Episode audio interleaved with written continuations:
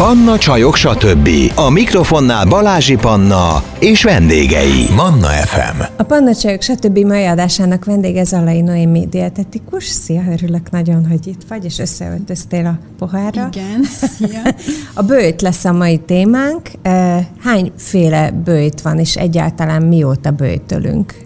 Igen, a bőjt azért most már egy picit más jelent, mint amit azért régebben, tehát régen azért a vallási rítusokhoz kapcsolódott, ugye ha csak a húsvét előtti időszakra gondolunk például, és maga a bőjt szó egyébként lemondást jelent, vagy önmegtartóztatás, tehát hogy valamilyen, jellemzően valamilyen ételről mondunk le, de sokkal inkább ez a befelé fordulás és az ön megismerés időszaka szokott lenni, hogyha vallási szempontból nézzük. De azért most már az egészségügybe is bejött ez a bőjt, mint fogalom, és most már nagyon sokan ugye egészségmegőrzés vagy betegség megelőzések miatt használják, azért ez egy picit más, mint, a, mint mondjuk a vallási típusú bőjtök. Azért megdöbbentő az, amikor kiderült számomra is, hogy, hogy a bérrendszerünk milyen fontos szerepet játszik az életünkben, az immunrendszerünkben, és az, hogy mit eszünk, az, az milyen elképesztő hatással van az egészségünkre. Tehát, hogy Abszolút. ezzel foglalkozni kell. Abszolút, tehát most már ugye nagyon nagy hangsúlyt kap ez a mikrobiom, ugye bélflóra, egyensúly, ezeket nagyon sokat halljuk most szerintem, és, és tényleg az van, hogy az egész immunrendszerünk, az immunitásunk, a védekező képességünk az attól függ, hogy a beleink állapota milyen, és hogyha meg ezt nézzük, akkor attól függ, hogy mit eszünk, hogyan étkezünk, úgyhogy ez nagyon-nagyon fontos. Érzek abban némi ellentmondást, hogy egy dietetikus ugye azt mondja, hogy vannak mondjuk a főbb ételcsoportok, amiket fogyasztunk, hogy, hogy az lenne az ideális, hogyha, hogyha mindegyikből egy kicsit, de közben sokan azt mondják, hogy hát a tejtermék az már eleve nem az igazi, a glutén sem, a sok szénhidrát sem, szóval, hogy, hogy nagyon, nagyon sokféleképpen közelítünk ehhez, de a végén mindig oda lyukadok ki, legalábbis én, hogy jó, hát sok zöldséget és gyümölcsöt, meg magokat kéne elsődlegesen enni, meg talán némi, nem tudom, gabonát, azt lehet, hogy már azt nem is. Hogy te, te hogy állsz ezzel? Mert ez egy komplex dolog nagyon. Igen, és nagyon nehéz egyébként laikusként eligazodni, azt gondolom most már ez, ebben az információ áradatban, mert tényleg mindenhonnan azt halljuk, hogy a mindenmentes táplálkozás, a gluténmentes, a tejmentes, én azért mindig azt szoktam javasolni, hogy ha nincsen kifejezetten érzékenység vagy allergia, akkor nem szükséges azért bármit is elhagyni a táplálkozásunkból, sőt, azért azok hiányállapotokhoz is vezethetnek. Tehát, hogyha csak azért döntünk úgy, hogy mondjuk egy gluténmentes étkezést elkezdünk meg, mondjuk azt hallottuk, hogy az tényleg jó, az nem biztos, hogy előnyös lesz egyébként az egészségünk szempontjából. Tehát nagyon fontos, hogy tényleg akkor, akkor hagyjunk ki bármilyen alapanyagot az étkezésünkbe, hogyha arra van, van valamilyen akár orvosi diagnózis, vagy akár valamilyen tényleg allergia, intolerancia. Úgyhogy én mindig azt szoktam javasolni tényleg a tanácsadások során is, hogy azért nézzük meg azt, hogy erre van-e szükség, hogy elhagyjuk, mert egyébként akár tényleg ilyen hiányállapotok is felléphetnek. Ez egy zárójeles kérdés lesz csak, hogy az ajurvédában meghatározzák, hogy általában az ember milyen típus, és hogy milyen ételeket kéne ennie. Nálam is meghatározták, és ez csupa olyan, amit nem szeretek enni. Hogy ebben van igazság, hogy az ember azt, azt szereti, és azt eszi, ami valójában nem mindig jó neki? Én azt gondolom, hogy abban azért lehet valami, amikor valamit mondjuk nagyon megkíván az ember, tehát hogy ott, ott, ott mindig valamilyen, akár vitaminhiány állhat a háttérben, mm-hmm. tehát arra szerintem nagyon Kivéve érdemes. A cukor.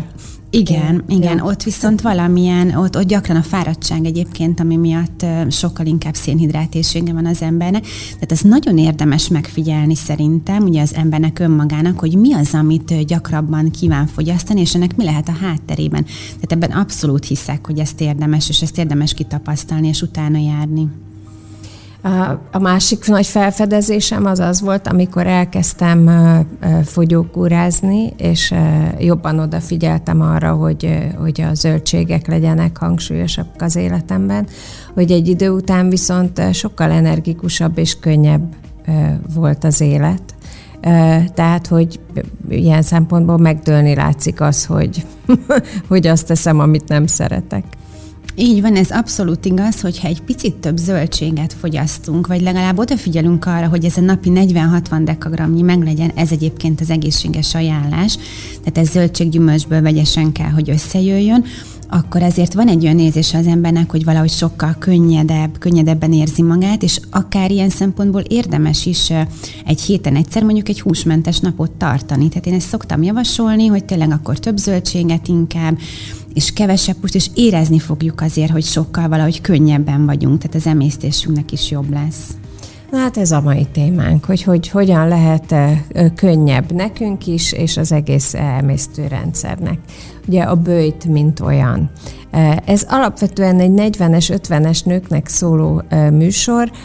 Ilyenkor ebben a korban már másképp kellene ennünk, illetve bőjtölnünk? mint korábban? Nagyon-nagyon fontos, igen, tehát az életkori sajátosságokat mindig figyelembe kell venni, amikor az étkezéssel étkezéssel kapcsolatban gondolkodunk, és ha már itt a 40-50-es korosztályt nézzük, akkor akár a menopauza is, ami azért beleszól ebbe. Tehát nagyon fontos el egyébként készülni már akár előre. Ugye nem sokat hallottunk régebben erről, hiszen ezért nem nagyon beszéltek erről a nők, vagy akár az édesanyánktól nem biztos, hogy hallottuk azt, hogy ezek milyen panaszokkal járhatnak, milyen tünetekkel.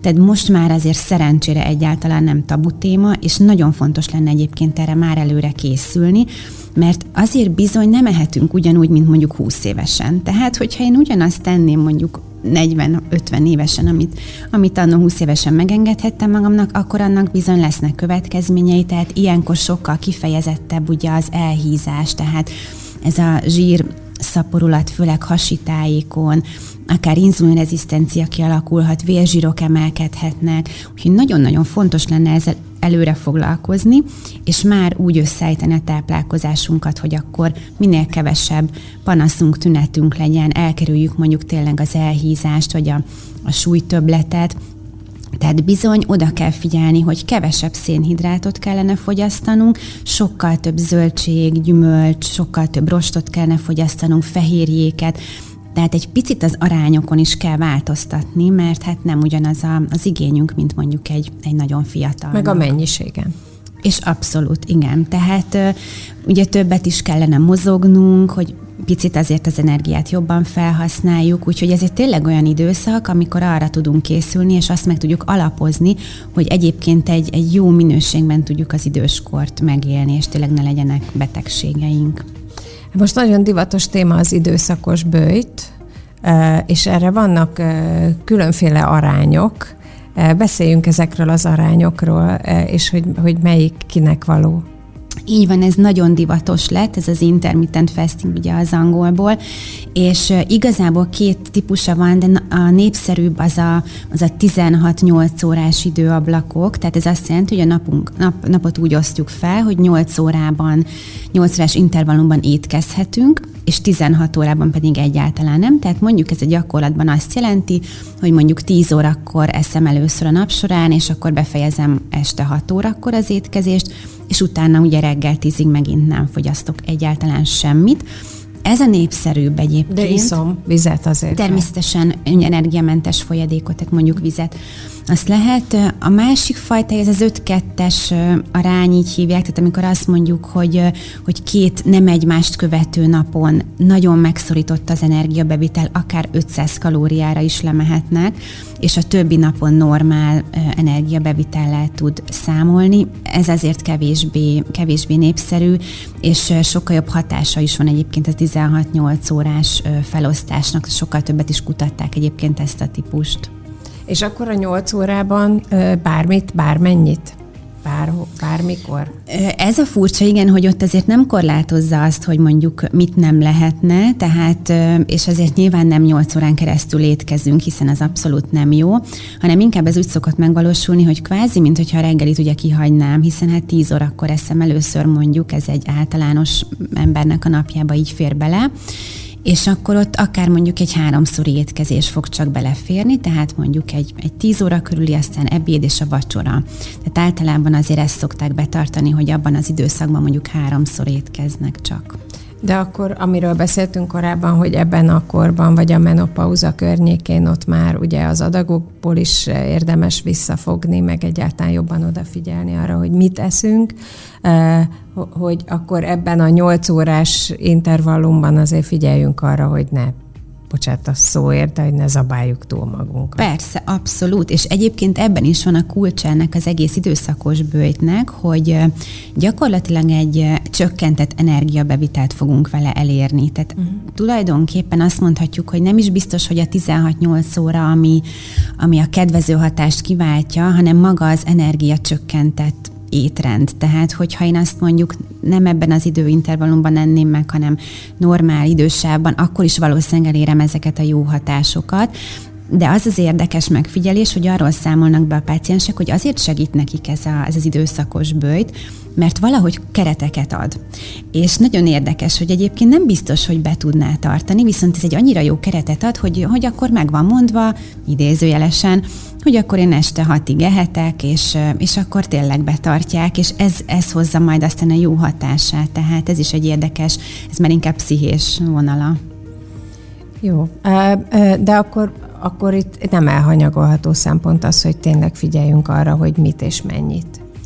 Abszolút, tehát tényleg azt gondolom, hogy érdemes akár szakember segítségét kérni, hogyha, hogyha oda kerülünk életkorban, vagy szeretnénk előre készülni, hogy legyen egy személyre szabott beállítás, és tényleg azt megnézzük, hogy, hogy az eddigi táplálkozás milyen volt, és hogyan lehetne azon javítani, mert azért mindig lehet javítani. Tehát főleg sajnos Magyarországon nagyon alacsony például a rostbevitel, tehát a zöldség-gyümölcs fogyasztás, úgyhogy azon szinte mindig tudunk javítani. Tehát nagyon kevés olyan pácienssel találkoztam, hogy tökéletes volt az étkezés, és nem tudunk egy picit belenyúlni, finom hangolni. Tehát szerintem, hogyha valamibe ebben nagyon érdemes energiát, időt fektetni, mert ez abszolút meg fogja hálálni magát, tehát tényleg az egészségünket védjük ezzel. De csak arra gondolok, hogy ugye a, a, a magyar ételekre általában, akkor azért az egy eh, szénhidrát eh, gazdag eh, étkezés alapvetően, nem? Így van, tehát mindig el szoktam mondani, hogy a, a magyar konyha nagyon ízletes és finom, de kicsit kevésbé mondjuk egészségmegőrző sajnos. Tehát Krumpli, tészta. Tényleg olyan, igen, olyan receptjeink vannak, eleve minden, ugye jó sok olajjal, zsírral, hagymával, ez az alap, és, és nagyon sok a szénhidrát benne. A és, jó. Hát úgy igen, csak sajnos a magyar konyhában az valami nagyon olajoshoz társul, vagy zsíroshoz, és, és sajnos nagyon kevés benne a, valójában a zöldség, hiszen mondjuk, ha megnézzünk egy mediterrán konyhát, ott ugye mi van? Ott nem opció a zöldség, hanem ott, ott salátával kezdenek. Tehát míg egy magyar konyhában mondjuk egy, egy pörkölt mellé megkérdezzük, hogy kérsz mellé savanyúságot? Hát most vagy igen, vagy nem. Úgy egy mediterrán konyhába, vagy egy mediterrán étlapot, ha megnézzünk, ott ez nem opció, hanem ott egyszerűen ez van, ez, ez teljesen evidens, és ugye sajnos emiatt hajlamosak vagyunk, a, aki nagyon magyarosan szeret étkezni, hát kevesebb, sokkal kevesebb zöldséget fogyasztani. Ha már felhoztad a savanyúságot, sokat beszélünk, van egy másik divatos dolog, a fermentálás manapság, és hogy ez mennyire van jó hatással a beleinkre, illetve hogy, hogy mit javasolsz, hogy hogy fogyasszunk ilyen jellegű ételeket. Nagyon-nagyon jó, tehát a fermentált zöldségek, vagy akár egy kovászos uborkát is említhetnék, vagy savanyú káposzta, ezek egyébként nagyon jók a bélflórának, tehát hogy tényleg abszolút azt szoktam mondani, hogy nagyon érdemes fogyasztani nyáron, akár tényleg, amikor szezon van a kovászos uborkát, akkor ilyenkor, amikor télen már nyugodtan lehet a savanyúságokhoz nyúlni, savanyú káposzta, de ugye akár otthon is lehet fermenteni, most már azért nagyon divatos, és sok videó van róla, amiben meg tudjuk ezt tanulni, és kifejezetten egy bélflóra támogató ö, élelmiszer, tehát nagyon fontos, és tényleg ez is hozzátartozik a, a zöldségbevitelhez, tehát nem azt jelenti, hogy ha én azt mondom, hogy növeljük a zöldségbevitelünket, az nem azt jelenti, mert rögtön mindenki arra gondol, hogy sárgarépát kell nyersen rákcsálni, meg karalábit, egyáltalán nem. Ez azt jelenti, hogy akár bár, bármely formában, tehát akár fővel, akár főzeléknek, csőben sültnek, tényleg savanyúságnak, nyugodtan lehet fogyasztani, mert tényleg minden formájában nagyon hasznos a zöldség. Joghurt, kefír, így van, ezek is nagyon bélflóra támogatók, tehát ugye ezek probiotikus élelmiszerek, tehát segítenek abban, hogy, hogy tényleg egyensúlyban maradjon a mikrobiom, és, és azt gondolom, hogy ezeket sem szabad kizárni. Ugye, ugye manapság már, ahogy az elején is említetted, nagyon divatos, hogy akár tejmentesen étkezem, akár ugye gluténmentesen, és sokan emiatt elhagyják ezeket az egyébként nagyon jó tejtermékeket, és ha azt nézzük, hogy ugye az élelmiszeripar is egyre több olyan növényi alapú helyettesítőt hozott már be, akár ugye kókusz alapú, kókuszgúrt ugye a neve, vagy, vagy bármilyen növényi alapú, és egyre többen esetleg kiváltják a hagyományos tejtermékeket ezzel, ez azért nem biztos, hogy jó, ahogy az elején is mondtam, tehát ez nem biztos, hogy indokolt. Nyilván, hogyha indokolt, mert van mondjuk egy, egy tejallergia természetesen, tejfehérje allergiánál, akkor igen, de egyébként nagyon hasznosak a bélflórának, tehát igenis kellene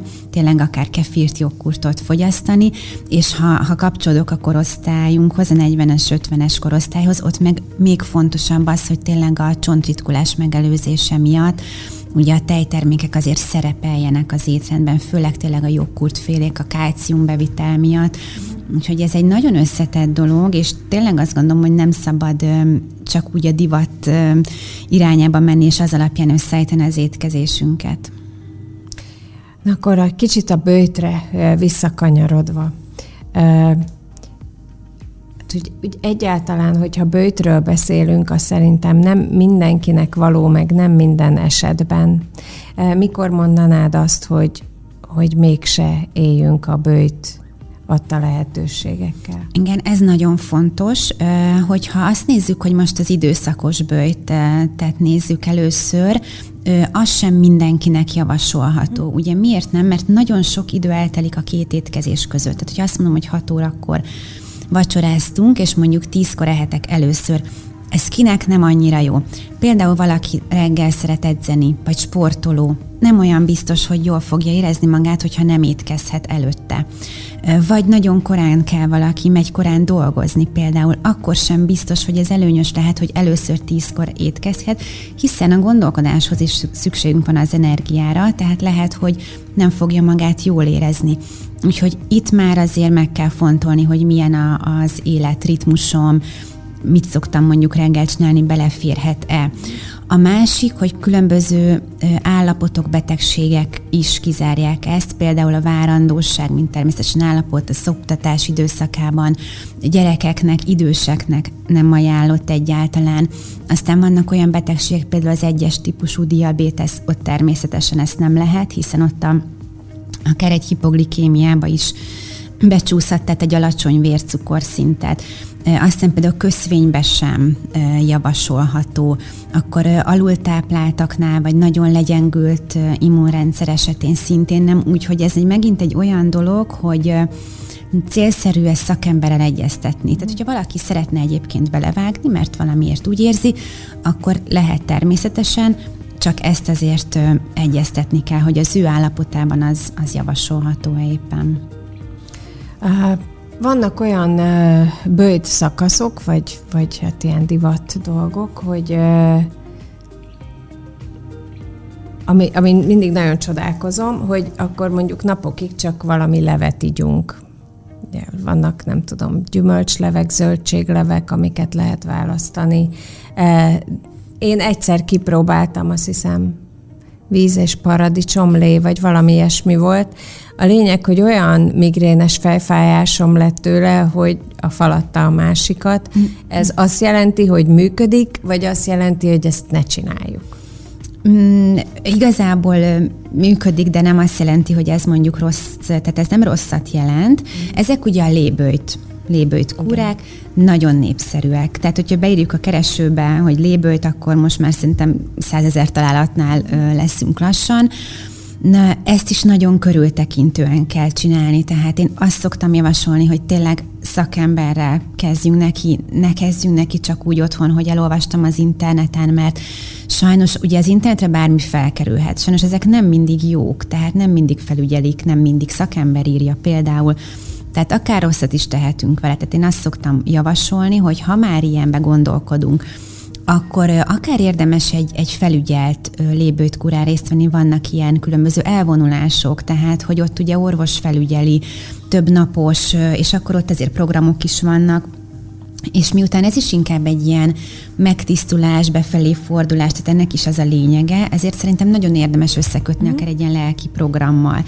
Tehát, hogy ott azért felügyelet alatt vagyunk, ha bármi van, közbe tudnak avatkozni, mert ez azért nagyon megterhelő tud lenni, ha nem, nem gyakorlott az ember ebben. Tehát akár egy három-öt napos bőjt, amikor gyakorlatilag szilárd táplálékot nem veszünk magunkhoz, tehát ahogy mondta, csak különböző folyadékok lehetnek, ez egyébként levesek, szűrt levesek, leve, ugye, de tényleg ezek a gyümölcs, zöldséglevek, gyógyteák egyébként nagyon még népszerűek, tehát, hogyha valaki ebben nem gyakorlott, hát ez egy nem egy kellemes pár nap lesz, mert akár ugye itt a, előjöhetnek azok a tünetek, hogy szédülés, fáradtság, fejfájás, természetesen hányinger, tehát ez ezért egy nagyon más időszak, mint amikor normál módon táplálkozunk, és a másik nagyon-nagyon fontos, hogy nem vágunk bele csak úgy, hogy mondjuk kedden elhatározom, és akkor én szerdától majd elkezdem, hogy csak leveket iszom. Ez nem így működik, tehát ennek van egy levezető szakasza, hogy én már az előtte való napokban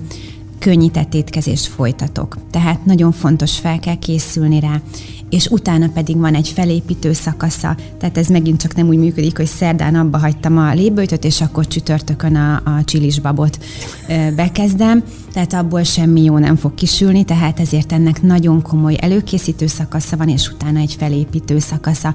Tehát én azt gondolom, hogy jó lehet, de, de felügyelettel, vagy legalább szakember segítségével, tehát legalább megkérdezni, hogy hogyan érdemes ebbe belevágnunk.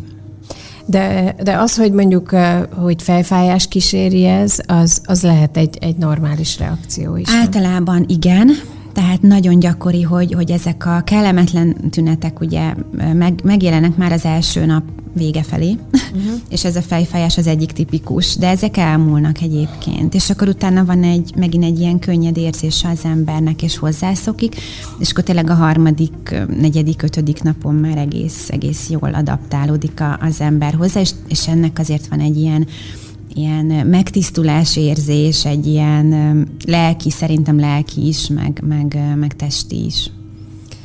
Hát ehhez kapcsolódik egy ismerősöm egykori mondása, amit nagyon nevettem, hogy hát évek óta nem voltunk éhesek. És hogy ez milyen fontos, hogy néha az ember legyen éhes, vagy legalább ne legyen tele. Így van, ez tényleg így van, hogy annyira, annyira könnyen elérhetőek az élelmiszerek, ugye, hogy természetesen nem merül az fel, hogy hogy én ne tudnék hozzájutni bármihez.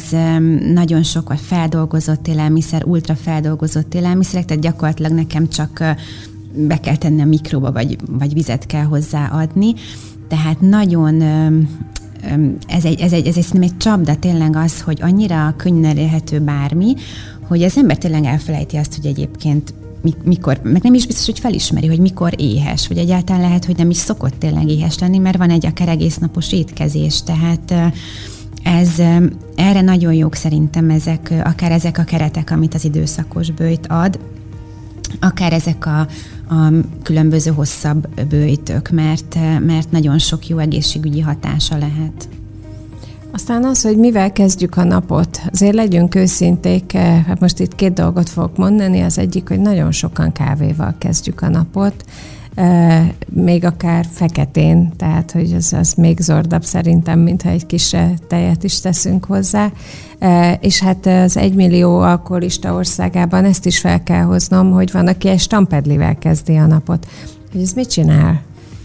Így van, hát kezdjük a kevésbé szörnyűvel a kávé, tehát ugye, ugye a kávé éjgyomorra az nem a legelőnyösebb a szervezet számára. Miért? Mert esetleg a gyomrot ugye azért bánthatja, tehát a gyomor nyálkahártyát irritálhatja az, hogy üres, üres gyomorra ugye bevisszük. Egyébként a kutatások azt mondják, hogy a legideálisabb az 11 óra körül meginni a kávét. Na most ezzel jót szoktak mosolyogni a pácienseim, hogy hát persze, ne, hát mindenkinek a kedvence az, hogy fölkelek és már nyúlok a kávéért, tehát ez nem szokott megvalósulni, de, de egyébként ezt is tudjuk, úgyhogy okosabbak vagyunk.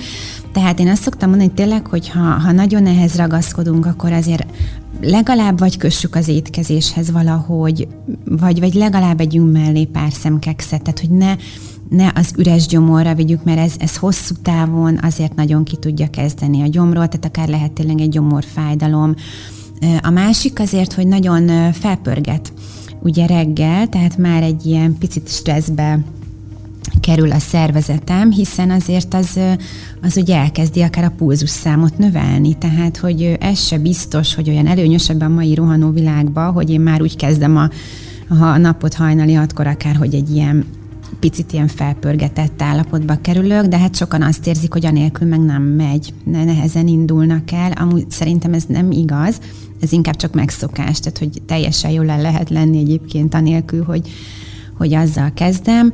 Tehát valójában a kávé az, az egy ideiglenes pulzus emelést okoz, és kész. Így van, így van, így van. Tehát egy meghatározott időre, tehát viszonylag hamar le is cseng egyébként uh-huh. ennek a hatás, és hamar, hamar el is indul. Hát az alkohollal ugye ott, ott már tulajdonképpen nem is tudom, hogy mit mondjak, mert ott az, tehát mindegy, hogy milyen időszakban isszuk, az nem jó, tehát hogy persze reggel főleg nem, de hogy most már azt mondják, hogy nincsen egészséges beviteli ajánlás, úgymond, tehát korábban volt egy olyan megállapítás, hogy, hogy napi szinten mondjuk férfiaknál egy másfél deci bor, az, az tulajdonképpen úgymond belefér, tehát az nem jár semmilyen egészségkárosodással. Most már ez megdőlt, nincs, tehát zéró tolerancia, nincsen olyan bevihető mennyiség, ami ne járna egészségkárosodással, sajnos. Tehát tényleg úgy kell erre gondolni, hogy az alkohol az egy sejtméreg, és ezt úgy is fogja fel a szervezetünk, tehát ez, ez semmilyen időszakban sajnos, vagy napszakban nem, nem jó, főleg nem, hogyha ez tényleg egy rendszeres szokás, tehát az már, az már, az már tényleg nagyon veszélyes. Annyi mindenről lehet beszélgetni, mindig elkanyarodunk a bőtről, amiért, amiért tulajdonképpen mi itt vagyunk ma. De hogy ha az a szó, hogy időszakos bőjt, az nekem azt is sugalja, hogy ezt ne csináljuk folyamatosan, ez a 16-8 példának okáért, Igen. hanem csak egy ideig. Mi a javasolt hossza ennek. Igen, tehát abszolút benne van a nevében is, és azt gondolom, hogy egyrészt nem is biztos, hogy tartható mondjuk egy élethosszig. Tehát szerintem erre nincs is nagyon még kutatás, hogy valaki mondjuk akár élethosszig tartotta. Főleg és, már néha elmegy vacsorázni. Persze, tehát jönnek az ünnepek, bármi közbe jöhet, tehát azért ez nem egy olyan dolog, amit tudok. A másik, ami, és utána mindjárt mondom az időszakot, ami fontos, hogy azért nagyon sokan az a fogyási céllal vágnak bele. És azért ott viszont van egy, egy célom, amit hogyha elértem, mondjuk a testsúlyban, akkor általában nem is csinálják tovább. Tehát ilyen szempontból változó lehet az időtartam, tehát ez lehet akár egy egy hat héttől egy, egy több hónapon át is tartható, tehát ennek úgymond olyan veszélye nincs, mint a lébőtnek, hogyha azt mondanám, hogy tovább uh-huh. tartom.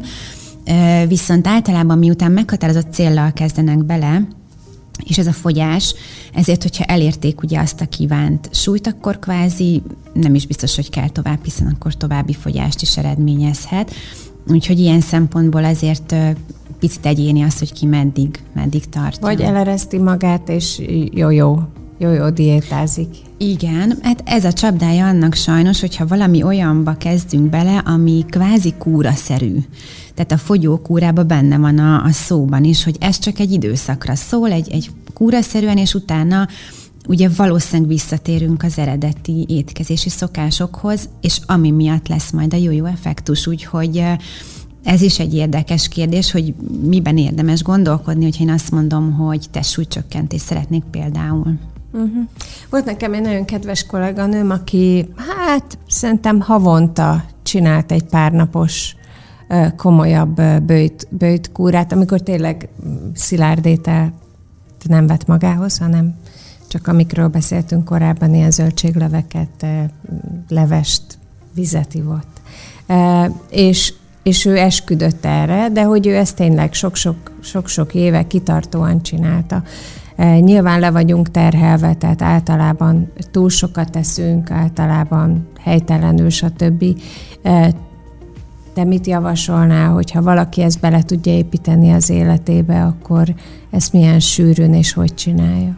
Én azt gondolom, hogy azért havonta az nagyon-nagyon sűrű, tehát általában a bőjtöket évente szokták javasolni. Mm. Tehát akár mondjuk a tavaszi időszak az egy nagyon ideális, mert ott a megújulás, tényleg a, a megtisztulás egy picit, tehát évente egyszer én azt gondolom, hogy aki főleg gyakorlott, vagy tényleg szokta, akkor évente egyszer nyugodtan lehet, azért sűrűbben nem, nem javasol, tehát nem biztos, hogy annak már olyan egészségügyi előnye lesz, mint hogyha mondjuk csak évente csinálnánk, viszont azt, azt nagyon érdemes megfontolni, hogy, hogy picit lehet abban gondolkodni, hogy tehermentesítem a szervezetemet, és én akár szoktam javasolni a heti egy húsmentes napot, tehát tényleg azt szinte mindenkinek aki hozzám fordul, szoktam javasolni, hogy nyugodtan lehet ebbe gondolkodni, illetve hogyha szeretnék egy picit könnyíteni, de nem, de nem feltétlenül lébőtbe gondolkodom, mert nem mindenki alkalmas, vagy tudja ezt végigcsinálni, ezért nem egyszerű, nem, nem könnyű akkor olyanban is lehet gondolkodni, hogy tényleg tartok egy pár olyan napot, amikor sokkal több zöldséget fogyasztok, mondjuk kevesebb húst, vagy a húst elhagyom egyáltalán, vagy akár abban a pár napban vegán étkezést folytatok, tehát hogy tényleg csak zöldségek, gyümölcsök, magok, ugye, amit beszéltünk, és annak is már van egy nagyon jó hatása, tehát már sokkal könnyedebben érzem magam, tehát hogy ebben is lehet gondolkodni, nem kell mindig a teljes szélsőségben gondolkodunk, mert nem biztos, hogy az a megoldás közelednek az ünnepek, e, és nyilván akkor jóval többet fogunk enni a szokásosnál, meg nem tudom, sok édességet, meg halászlevet, meg ki tudja, e, töltött káposztát, stb. E, te mit javasolsz, hogy készüljünk erre a megerőltetett időszakra? Igen, egyrészt én azt gondolom, hogy úgy kell akár már mentálisan készülnünk erre, hogy, hogy nem feltétlenül kell itt nagyon nagyon elereszteni magunkat, hogy ne, ne feltétlenül csúszunk ki nagyon a szokásokból. Tehát, hogy én azt mondom, hogy tartom az étkezés ritmusomat, megfelelő folyadékot fogyasztok, elég zöldséget fogyasztok, tehát nem biztos, hogy annyira ki kell ebből csúszni, tehát már erre érdemes mentálisan készülni. Aztán azt szoktam javasolni, hogyha megyünk vendégségbe, nem kell feltétlenül mindent tényleg megkóstolni, hanem válogassunk, tehát próbáljunk azért nemet is mondani, nem kell mindenben azért mindenből enni, tehát ott is próbáljuk megtartani az étkezés ritmusunkat. Tehát, hogyha háromszor étkezem, akkor, akkor három, ha négyszer, négyszer, tehát, hogy ne legyen az, hogy egész nap eszem, mert tényleg abból van utána az esti rosszul lét. Nagyon figyeljünk a folyadék bevitelre, ami, amit most a vizet értem ezzel a természetesen, tehát, hogy tényleg az meglegyen, azzal nagyon sokat tudunk még segíteni. Illetve ami egy jó kis praktika lehet, hogy akár hogyha vendégségbe megyek, akár hogyha én hívok vendégeket, hogy tulajdonképpen egy pici kis salátával kezdem az étkezést, előételnek, akár mint a mediterrán étkezésben, akkor sokkal kevesebbet fogok egyébként enni a többi nehezebb ételből, mert ugye már van egy, egy kicsit egy, egy tehetségérzet, amikor a salátát elfogyasztom. Ez egy olyan trükk is lehet, hogyha vendégségbe megyek, akkor otthon egy kis előételt már elfogyasztok, és akkor nem úgy megyek oda, hogy úristen, akkor hol van a terülterői asztalkám. Tehát ez is lehet egy ilyen kis trükk. Tehát én azt gondolom, hogy ott is nagyon érdemes figyelni arra, hogy, hogy ezért megmaradjunk a, a keretekben, ne, ne nagyon terheljük túl az emésztőrendszert, mert azért ez utána bizony okozhat rosszul léteket is akár. Hát nagyon szépen köszönöm, én előre is boldog ünnepeket kívánok neked, és hát javaslom mindenkinek, hogy legalább ezt a 16-8-asat időszakosan próbálja ki, mert tényleg, hogyha egy kicsit ezt a terhelést tudjuk csökkenteni, ugye a bérrendszerünkben azzal már hosszú távon is hozzájárulunk az egészségünkhöz. Köszönöm szépen. Köszönöm szépen, hogy itt voltál. Köszönöm a meghívást. Ez volt a Panna Csajok, stb. Jövő héten újra várja Balázsi Panna, itt a 98.6 Manna FM-en. Iratkozzon fel a Panna Csajok, stb. YouTube csatornájára, hogy ne maradjon le a legújabb epizódokról. Manna FM